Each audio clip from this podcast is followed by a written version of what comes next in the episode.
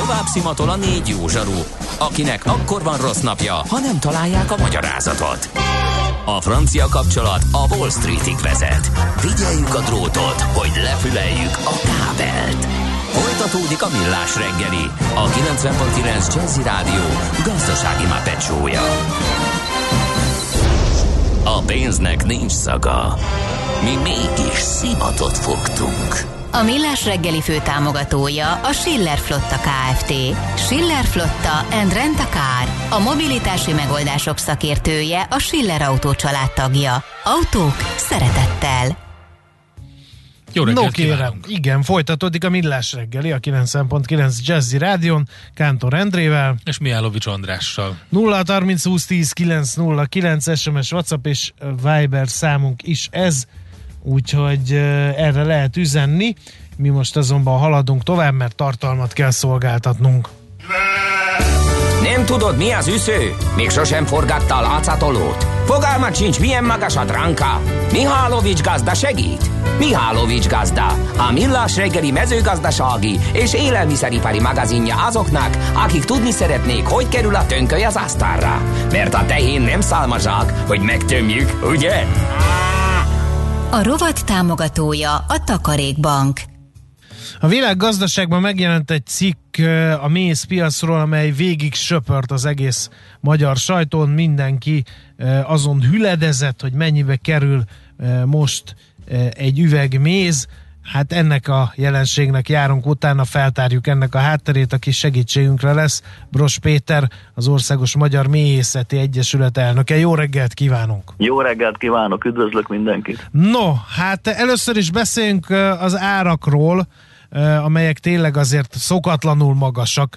Mondjuk a fő kategóriában menj az akácméz, meg a vegyes virágméz, most egy ilyen tóligárat szeretnénk, nem akarunk itt versenyhivatali figyelmet magunkra vonni. Hát kettő árat tudok mondani, attól uh-huh. függően, hogy a rádióhallgató hol veszi a mézét. Ha közvetlen termelőnél vesszük a mézet, ott valamivel olcsóbb, mint az üzletláncokba vásárolt méz. Termelőnél én azt mondom, az országban legyünk bárhol, 3000 forint alatt, ha van akácméz kilója, az nagyon-nagyon gyanús, és olyan 4500, max 5000 forintig megy fel az ár, attól függően, hogy vásáron vesztük, helyi piacon, közvetlen uh-huh. háztól, és hát ö, milyen ö, tehát, e, tehát magyarul egy budapesti, ö, budai piacon nyilván drágább, mint ö, valahol az országban. Az üzletekben logikusan 27% áfa terheli ezt a terméket, logikusan rámegy az üzletlánc haszna, a mézkiszerelőnek a költségei, ott akácméz esetén 4500 és 6000 forint közt találjuk kilóját az akácméznek, a virágméz ö, ettől olcsóbb, termelői virágméz 2000 forint kilója alatt nincsen, uh-huh. 2 és 3000 forint közt van, boltokban viszont itt érdekes a helyzet, hiszen néha ezekkel a virágmézekkel akcióznak be, főleg télen, decemberben az üzletláncok, olyankor az üzletlánc képes elhagyni a saját hasznát, tavaly volt rá példa, hogy 50 filléres hasznot tett rá az üzletlánc, csak azért, hogy a mézes kalácsba, mézes süteményekbe háziasszonyok sok mézet használnak, menjenek be az üzletláncba, úgynevezett csalogató termékként használták a mézet. Egy mint száz virágméz a boltokban szerintem még kapható 2000 és 3000 forint uh-huh. közt. No, hát ezek nem azok az árak, amivel az elmúlt években e, megbarátkozhattak a fogyasztók, hanem jóval magasabbak. Miért? Hát igen, ez nézőpont kérdése, hogy miért, és nyilván haza fogok beszélni, mint méhér. Azért emelkedtek most meg az árak, mert hosszú évekig nyomott árak ö, voltak. Ezek a megemelkedett árak sem jelentik azt, hogy most milyen jól járnak a termelők, hanem egyszerűen most kezd a világon a természetes méz ára arra szintre elérni, mikor a termelésnek a költségeit fedezi az uh-huh. eladási ár, sokszor emlegetem a világot, itt tudni kell, hogy ez nem csak magyar jelenség, illetve nem magyar jelenség, a méznek is van akármilyen hihetetlen világpiaci ára. A mézen, méz körülbelül 2 millió tonna méz terem a földön, és ennek egy negyede, 25 a körül, azaz 500 ezer tonna méz vesz részt a világ mézkereskedelmében, azaz másfél millió tonna ott fogy el, ahol megterem, és ebben az 500 ezer tonna mézben vesz részt a Magyarországon megtermelt méz jelentős része. Mi ugyanis mézeti nagyhatalom vagyunk, körülbelül 10 ezer tonna mézet fogyasztunk el idehaza, gyors egyszámolás, egy kiló per fő, és körülbelül 15-20 ezer tonnát pedig exportálunk, illetve pontosabban fogalmazva unión belüli kereskedelemben értékesítünk, tehát a mi a hazai méz árát is az befolyásolja alapvetően, hogy a világpiacon mennyi a méz, hiszen a mi exportőreink ahhoz igazodva vásárolják meg a termelőtől, és ugyanezt az export árat fogja fizetni a termelőnek az is, aki Magyarországon kiszerelve értékesíti a mézét. Az egész világpiacra jellemző a mézár emelkedés. Az Egyesült Államokban is tudni kell, hogy az Egyesült Államok az Európai Unió világ két legnagyobb mézfelvevő piaca. Az Egyesült Államokban és az Amerikában termelt méz ára az elmúlt 20 évben akármilyen hihetetlen, amit most mondok, meg tízszereződött. Uh-huh. Um, egyébként mik az okok? Mert azt hittük, hogy ez egy tisztán magyar jelenség, mert hogy hát mi beszéltünk a múlt évben többször méhészekkel, itt a műsorban is, hát ugye nem volt jó az időjárás. Így van. És ez, ezt már akkor mondták, hogy ez, nagyon-nagyon komoly termelési problémákat fog okozni. De Így világszerte nem volt jó az időjárás, vagy mindenhol más nagyon játszott sok, szerepet? Nagyon sok ok van. A, nyilván, ha nálunk extrém az időjárás, máshol is extrém az időjárás. Extrémitás alatt mi mészek azt értjük, az adott évszakban nem az évszaknak megfelelő időjárás van. Például most télen is, ha ma valaki kiment egy, egy koratavaszi idő fogad minket, január utolsó napján, ez totálisan extrém, de ezen kívül két tényező hat a méz árára, az egyik az emelkedő és folyamatosan, drasztikusan emelkedő kereslet, a másik pedig a csökkenő kínálat, hiszen a mélycsaládok száma szerte a világon fogyatkozik. Ennek az egyik oka az volt, amit már említettem, hogy a 2000-es években egyszerűen nem érte meg a fejlett társadalmakban méhészkedni, olyan alacsony volt a mézvilágpiaci ára, hogy abba hagyták a méhészkedést, megint Amerikával jövök, 80-as években 14 millió méhcsalád volt, a mai nap 3 millió méhcsalád van. Tehát iszonyúan lecsökkent a mhm. méhcsaládszám, ez magával vonza azt, hogy a kereslet nő, és nincsen termelési eszközünk, amivel azt megtermeljük, nincsenek még családok, egyértelmű, hogy Hát visszalengel, visszalengett az inga, ugye ez, így ez van, történt. Így van, uh-huh. így van, és ezért kell felelősség teljesen gondolkozni különben a politikusoknak is, mert bármit ma döntenek a méhészeti ágazattal kapcsolatban, akár itt vagyunk unió szinten, az hosszú táv ö, fog hatni, egyértelmű, hogy a méhészeti ágazat most fog felértékelődni, hiszen saját életünkből tudjuk, hogy ami van, annak nem érezzük hiányát. Most, hogy már egyre kevesebb még család van, így most érezzük annak a hiányát. Megint Amerikával példálózok, Amerika az elmúlt két évben, nem jól mondom elnézést, 20-ban, 20-ról van adatunk, 3 milliárd dollárt fizettek ki a farmerek beporzásra iszonyatos pénz, és ezt végső soron ki fogja megfizetni, a fogyasztó fogja megfizetni. Egyszerűen a farmerek, növénytermesztő farmerek, ez lehet mandula, citrom, narancs, áv, vízi áfonya, a kabakosok, tök, dinnye, nem sorolom, de akár egy lucerna magtermesztő is Amerikában fizet a méhésznek azért, uh-huh. hogy gyere oda a méhcsaláddal, tedd le itt a méheidet két hét virágzásra, adok pénzt, mennyit fizet? most tart éppen a mandula megporzás januárban, 250 és 300 dollár köz még családonként. Iszonyatos nagy pénz. Iszonyatos nagy pénz. Kemény, kemény ügyek ezek, de még ö, ö, egy témáról lejtsünk szót. Hogyha valami Aha. nagyon drága, akkor beindul a hamisítás, és erről az elmúlt években rengeteget lehetett hallani, pedig nem volt ilyen magas az ár.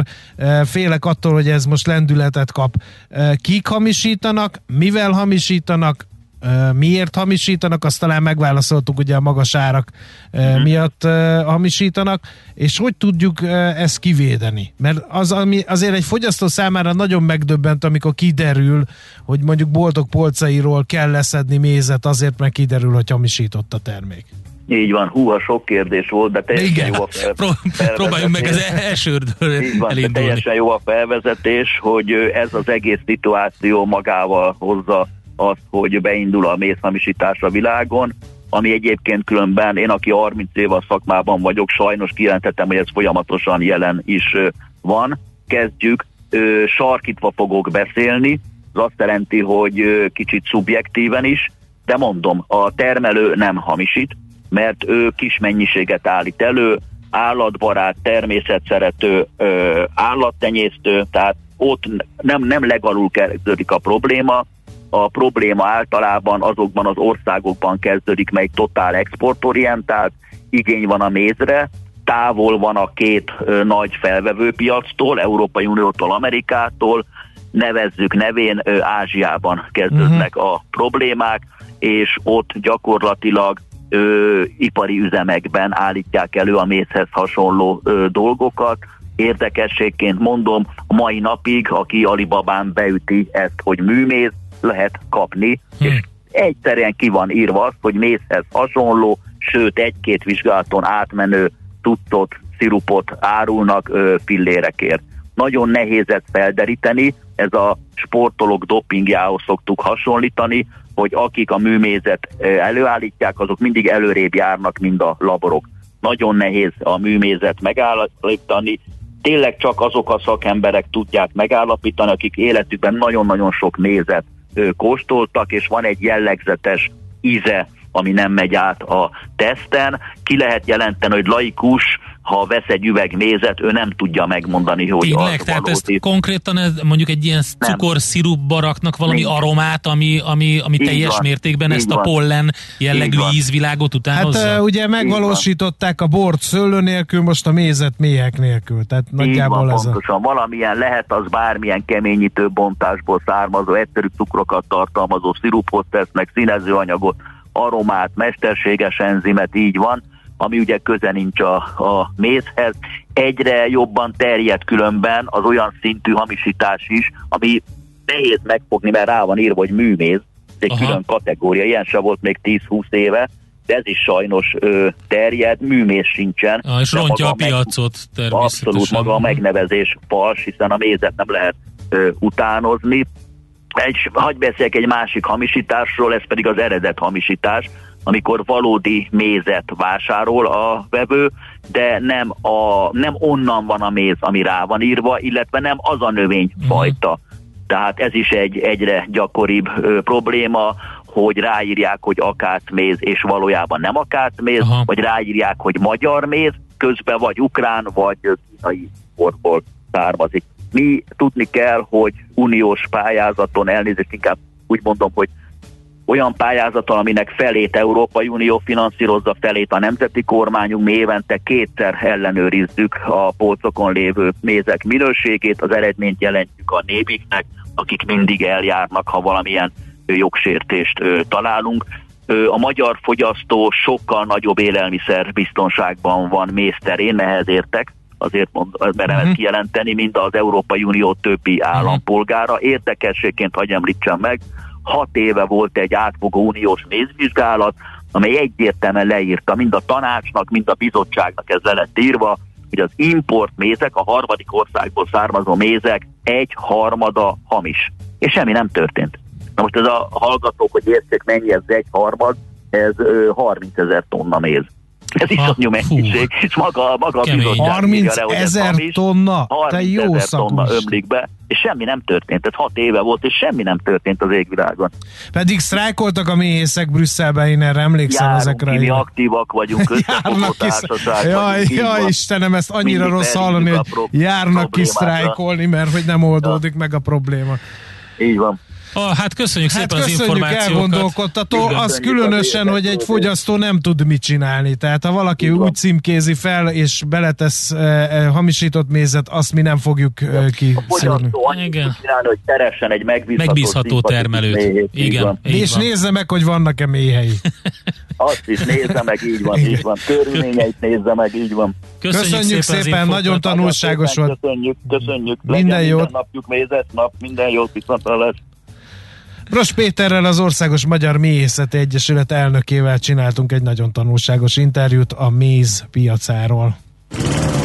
Mihálovics gazda most felpattant egy kultivátorra, utána néz a kocaforgónak, de a jövő héten megint segít tapintással meghatározni, hány mikron a gyapjú. Hoci a pipát meg a bőrcsizmát. Most már aztán gazdálkodjunk a rézangyala. A rovat támogatója a Takarékbank. Kősdei és pénzügyi hírek a 90.9 jazz az Equilor befektetési ZRT szakértőjétől. Equilor, 30 éve a befektetések szakértője. Török Lajos vezető elemző a vonalban, szervusz, jó reggelt! Szervusz, köszöntöm a hallgatókat! Mi a helyzet a budapesti értéktősdén? A Budapesttel kezdünk, akkor azt látjuk, hogy nagyon jó a hangulat, a forgalom egyébként annyira azért nem magas 1,7 milliárd 64 millió forintos, tehát igazából meg igazán nagy forgalmat csak az OTP tud generálni, itt 1,6 milliárd forintos a forgalom, tehát az összes többi részvény alig több mint 100 millió forintban kereskedik.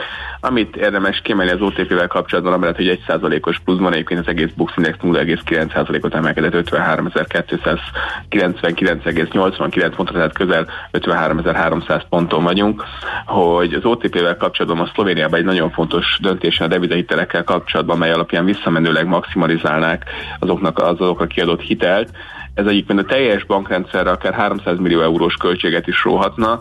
Ugye az OTP-nél nagy kérdés, amit idén fognak integrálni Nova Bank, ugye ez a teljes bankrendszer közel 20%-át adja, ugye ez milyen az, hogy a negatív és az OTP költsége lesz, vagy még az előző tulajdonos költsége, itt azért akár több 10 millió euró is múlhat ezen. Ennek ellenére, mint mondtam, ma jó hangulatban van az OTP. A MOL is emelkedik, itt 0,3%-os, plusz 2736 forinton kereskedik, a Ritter 8380 forinton másfél százalékot százalékot emelkedve, és a Telekom is közel 1%-os pluszban 425 forinton kereskedik. Oké, okay, forinttal mi a helyzet? A forint viszonylag jól tartja magát, úgy tűnik azért most egy kicsit megnyugszanak a tőzsdéken az befektetők, illetve a különböző piacokon. 357 forintot és 91 fillért kell adni egy euróért, egy dollárért pedig 320 forintot és 33 fillért. Tehát azt látjuk, hogy a szomszédban lévő talán nyugalmasabb helyzet az itthon is azért pozitívan hat, és egyébként ha az európai tőzsdéket nézzük, azért ott is hasonlóan pozitív a kép, sőt egy kicsit talán jobb is, a DAX 1,3, még a Eurostox 51,2 os pluszban. Szuper, köszönjük szépen az információkat, jó keres kereskedés nektek! Köszönöm, szép napot, sziasztok! A budapesti értéktősde nyitása után beszéltünk Török Lajos vezető elemzővel, mond, ő mondta el, hogy éppen hogy állnak a részvények. Tőzsdei és pénzügyi híreket hallottak a 90.9 jazz az Equilor befektetési ZRT szakértőjétől. Equilor, 30 éve a befektetések szakértője. Volt már olyan érzésed, hogy megtaláltad a választ? Aha, aha, aha. Heuréka élmény. Jövőkutatás a millás reggeliben. Csak jövő időben beszélünk. No, hát sokat beszélünk arról, hogy épül majd egy virtuális világ, ugye a Facebook már át is keresztelte magát, ő meta lett, és gőzerővel dolgoznak ezen, de hogy ez a világ hogyan épül fel, hogy fog ez kinézni, és ennek milyen veszélyei, milyen kihívásai vannak, erről fogunk beszélgetni ma.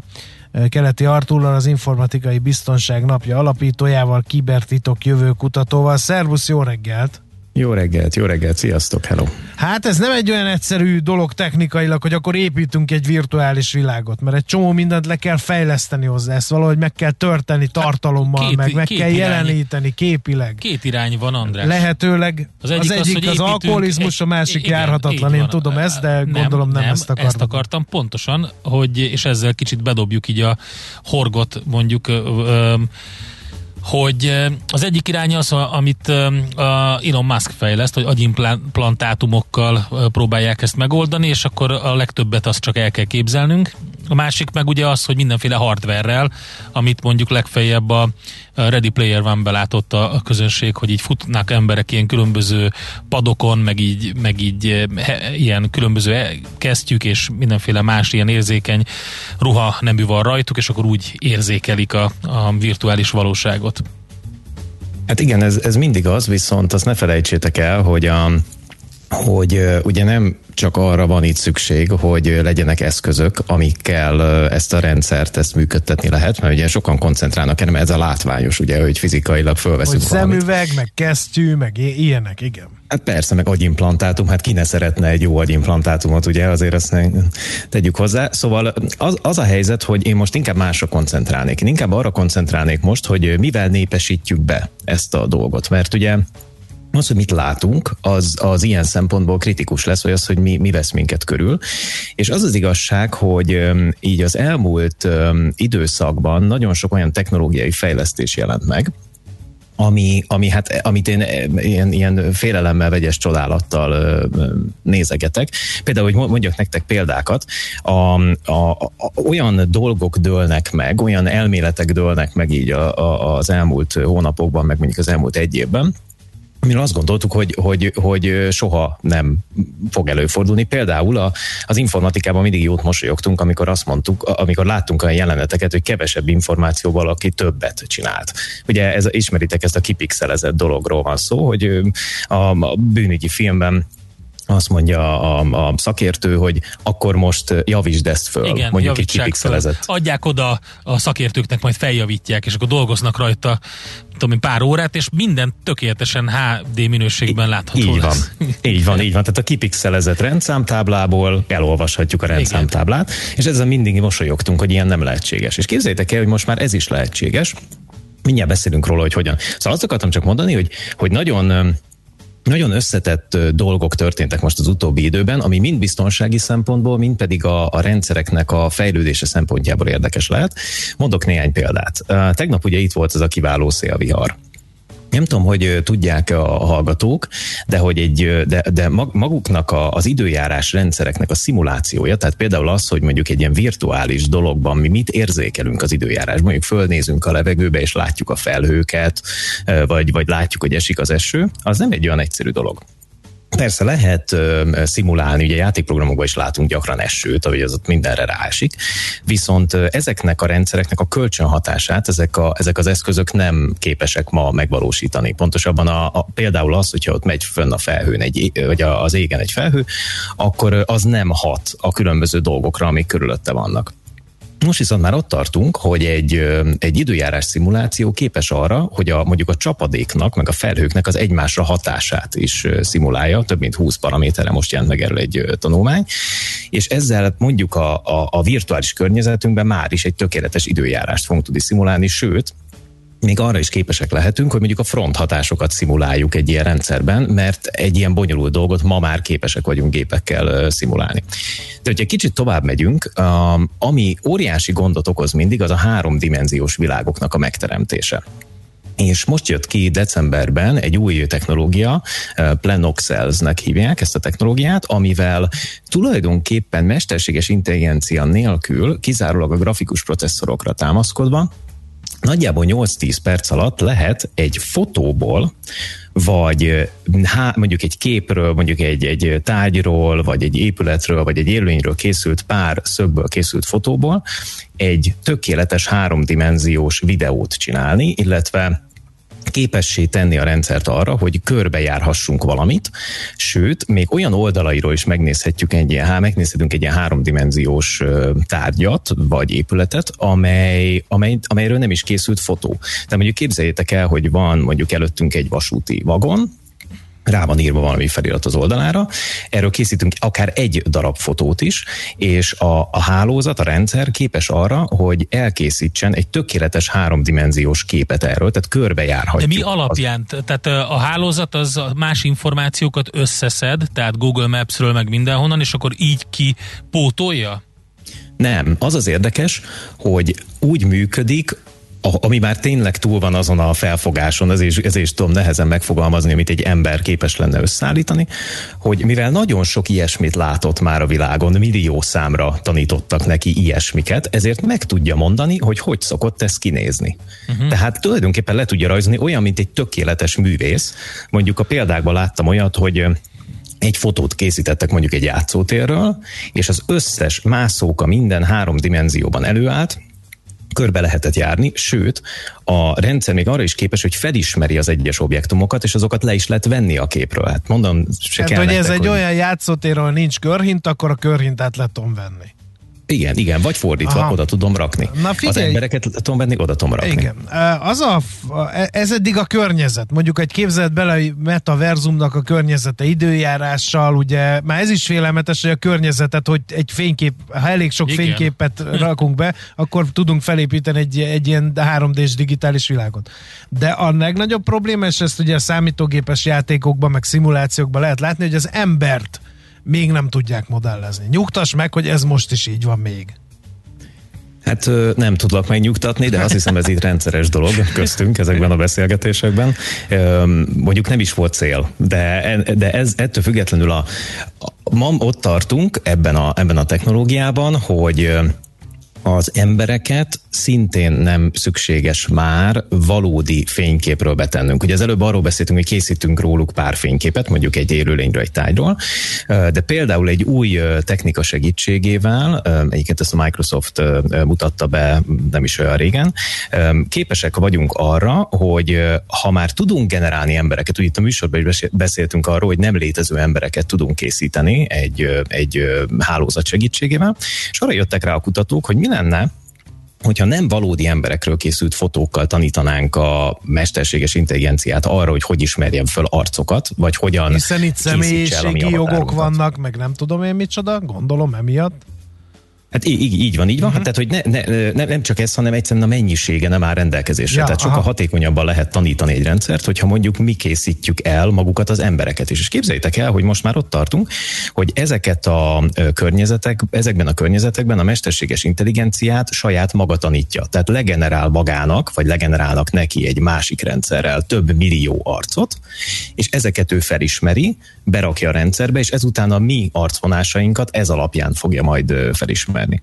És hát ugye beszéltünk a Erről a kevesebb információból többet, és hát itt sem tudok olyan nagyon megnyugtató dolgokkal szolgálni. A Google Brain-nek a kutatói, azok egy, egy rendszert most már évek óta fejlesztenek, és most eljutott arra a pontra, ö, 2021 végén volt egy bemutató, hogy most figyeljetek, annak, aki ilyen informatikában egy kicsit jártas, az azért tudja, hogy pixelekből állnak a képek, ugyebár, és nagyon sok pixelből, tehát mondjuk tudom én, 1024-szer, meg 1440-szer, akárhennyi pixelekből, és um, képesek vagyunk most már arra, hogy egy 64x64 pixeles arcból, ez ugye kis kockák, tehát gyakorlatilag szinte felismerhetetlen, hogy ez egy emberi arc, csak ha nagyon távolról nézem, akkor látom, hogy igen, ez egy emberi arc. 64x64 pixelből 1024x1024-es nagyon szép felbontású képet tud készíteni a rendszer. Hát valaki le, le kameráz térfigyelő kamerával egy elmosódott alakot, abból tudnak portré minőségű képet csinálni? Pontosan. Pontosan. Ráadásul az a durva, hogy mert oké, okay, bármilyen képet lehetne, ugye azt gondolnánk, hogy jó, hát akkor oda halucinálok valami pixelt, és akkor valahogy ki fog nézni, de ez annyira jól sikerült, hogy a, a kutatók, amikor ugye levizsgálták azt, hogy az eredeti referenciaképekhez képest mondjuk a kontrollcsoport az mit mond, tehát azt mondja, hogy ő felismerte, igen, hasonlít, nem hasonlít, illetve hogy mennyire lehet őket megtéveszteni. Az eddigi technikák az nagyjából 30% környékén tudták megtéveszteni az embereket, ezzel most már 50% környékén vagyunk, tehát amit, amit 64 pixelről följavítasz 1024-re, az, az, az majdnem tökéletesen hasonlít az eredetire. És ebben az a durva, hogy, hogy ugye mi már nem tudunk ilyet megmondani. Tehát az, hogy, az, hogy mondjuk ott van egy barna pixel, meg egy szürke pixel, az valakinek a szeme. Ugye ez gyakorlatilag egy két darab információ, de a rendszer látott már annyi millió ilyen képet, hogy ezt meg tudja mondani, hogy az valószínűleg milyen színű ö, kép lesz. Már, Na milyen színű most, lesz akkor ö, mivel nagyon rohan az idő, vonjuk le a következtetéseket. Aggódjunk? Ne, ne, ez Jó. így teljesen oké. Nem, Nem, nyilván, nyilván de tényleg nem, milyen nyilván kell. veszélyei vannak? Én azt látom, hogy gépek szimulálnak időjárást, környezetet, embereket, a, úgy, hogy gyakorlatilag a biológiai emberek e- ebben nem tudnak e, eligazodni, hogy most ez igaz vagy nem, az minimum aggályos így első hallásra. Igen, abszolút. Jó, jól érzed, jól érzed, már eleget beszélgettünk erről, úgyhogy, úgyhogy kialakult bennetek is ez a paranoia. Persze, így van, ez aggályos. Szerintem ez legalább két nagyságrenden nagyobb probléma, mint a deepfake, ugye, amiről már sokat beszélgettünk, hogy le lehet embereket lopni, szimulálni, olyan dolgokat lehet kimondatni velük, amit nem csináltak. Tehát miközben a metaverzumot majd be fogjuk lakni, ugye a következő pár évben ilyen technológiákkal, eközben az, amit ott látunk, az komoly komolyan kétséges, hogy valóság lesz-e vagy sem. Nyilván tudjuk, hogy nem, tehát eleve tudjuk, hogy virtuális, de az, hogy az ott megszólaló hát, emberek igen azok léteznek-e? Ezt, ezt a mondatot akartam kiragadni, hogy tudjuk, hogy virtuális, tehát nem egészen tudjuk már, illetve nem fogjuk tudni, mert annyi um, ilyen virtuális tér lesz, ahova beléphetünk, biztosítók, bankok, um, ügyintézés, um, házvásárlás, stb., hogy lesz egy pont, ahol, ahol baromi nehéz lesz eldönteni, ugyanolyan nehéz lesz eldönteni, mint amikor levelet kapsz a bankottól most, hogy, hogy ezt meg azt kéne csinálni, és nagyon sokan ugye teljes mértékben azt gondolják, hogy ez egy egy hivatalos levél a banktól, és innentől kezdve beugranak. Szóval, hogy ez egy nagyon nehéz, összemosódnak itt a határok. Abszolút, és az az érzésem, hogy ezt a kérdést, sőt biztos vagyok benne, hogy ezt a kérdést már nem fogjuk tudni megoldani azokkal a hagyományos technikákkal, amikkel eddig megoldottuk, hogy majd jól fölhívjuk az emberek figyelmét, hogy nagyon figyeljenek oda, mert hogyha valakinek villog a személy sarkában egy pixel, akkor az valószínűleg hamis, vagy hogyha valaki feltűnően ismétli ugyanazt az egy mondatot háromszor egy perc alatt, akkor az biztos, biztos robot. Hely, vagy, vagy akcentussal beszél, vagy nem helyesen, nem nyelvileg nem helyesen beszél de, de már ez se lesz, már, már nyelvileg aha. is helyesen fog beszélni. Még az is, aki egyébként helytelenül beszélne, vagy aki mondjuk nem jól beszél egy idegen nyelvet, az is jól fogja beszélni ezt a nyelvet ebben a környezetben. Tehát itt most már csak gépekre tudunk támaszkodni, és én is, mint biztonsági szakértő, azt látom, hogy a, a, a jövő az arról fog szólni, hogy hogyan tudjuk a, ezt a környezetet úgy kialakítani, hogy az emberek, amikor támaszkodnak rá, amikor belépnek ebbe a környezetbe, és biztonságba szeretnék érezni magukat, akkor az őket körbevő technológia ne csak megtéveszteni tudja őket, hanem a védelmüket is szolgálja, tehát mondjuk úgy, hogy a, a vírusírtó, meg a, meg a mindenféle egyéb ilyen biztonsági eszközök, meg a, a hamis leveleket kiszűrő eszközök, azok valószínűleg valamilyen real-time online dolgok lesznek, ezen már dolgoznak a kutatók, de még, még ez egy messze elmarad attól, ami, ami a technológiának a másik fele, tehát a készítése a technológiának. És azt látom, hogy bizony itt egy, egy, az, ami, ami, ami, ami mindig is láttunk, meg a szifikben láttuk, hogy ott pörögnek oldalt a számlálók, meg mutatják bizonyos csíkokkal, hogy valaki most hazudik, nem hazudik, igaz, nem igaz. Valami ilyesmit várhatunk szerintem a jövőben. Hát figyelj, Be... majd lesz egy olyan, hogy minden pénteken lekapcsoljuk az interneteket, és akkor ha valaki meglepődik, hogy de hát én most mit is mondtál, ezt beszéltük a múltkor, én ilyet nem mondtam, acsú, de tehát minden pénteken van a felismerés órája, amikor kiderül, hogy, hogy nem, nem az, nem élő emberekkel beszéltünk, e, és nagyon becsapódtunk. Tudod, hogy, tudod, hogy mi lesz az érdekes? Erről sokat beszélgettem szociálpszichológusokkal. Az valószínű, hogy ezek a világok, ezek azt fogják közelebb hozni, hogy amikor mondjuk köztünk, egy hármunk között zajlik mondjuk egy magánbeszélgetés, ahol nincsen a technológia, esetleg fizikailag is egy helyen vagyunk, ezek nagyon föl fognak értékelődni. Az emberi pillanatok fognak felértékelődni. Hát legyen így, Artur. Köszönjük szépen, hogyan épül a virtuális világ, ez volt a munkacíme ennek a beszélgetésnek, és valóban Keleti Arturral beszéltünk, reméljük. Nem, nem egy avatárral, én is, én is. mert hogyha most be, besétáltál volna közbe ide a stúdióba, és jót röhögtél volna, volna rajtunk, akkor igen. igen, akkor nagyon meglepődtünk volna. Hát köszönjük szépen, Köszönjük. találkozunk legközelebb. Sziasztok, hello! Keleti Artúr volt itt, tehát az Informatikai Biztonság napja az ITB-n alapítója, kibertitok jövőkutató. Keuréka élmény, a millás reggeli jövőben játszódó magazinja. Mindent megtudtok. Majd. A szerencse fia vagy? Esetleg a szerencse lánya? Hogy kiderüljön, másra nincs szükséged, mint a helyes válaszra. Játék következik. A helyes megfejtés beküldők között minden nap kisorsolunk egy darabot Búró Szilárd a Részvény című könyvéből, az Equilor befektetési ZRT és a Millás reggeli jóvoltából. Mai kérdésünk, mikor alakult meg a legrégebbi független magyar befektetési szolgáltató? A.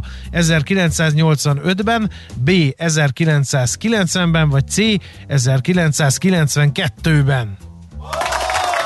A helyes megfejtéseket ma délután 16 óráig várjuk a játékkukac jazzy.hu e-mail címre.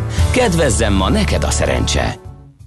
Hát ennyi volt. Ennyi, zárul Miki Mókatára.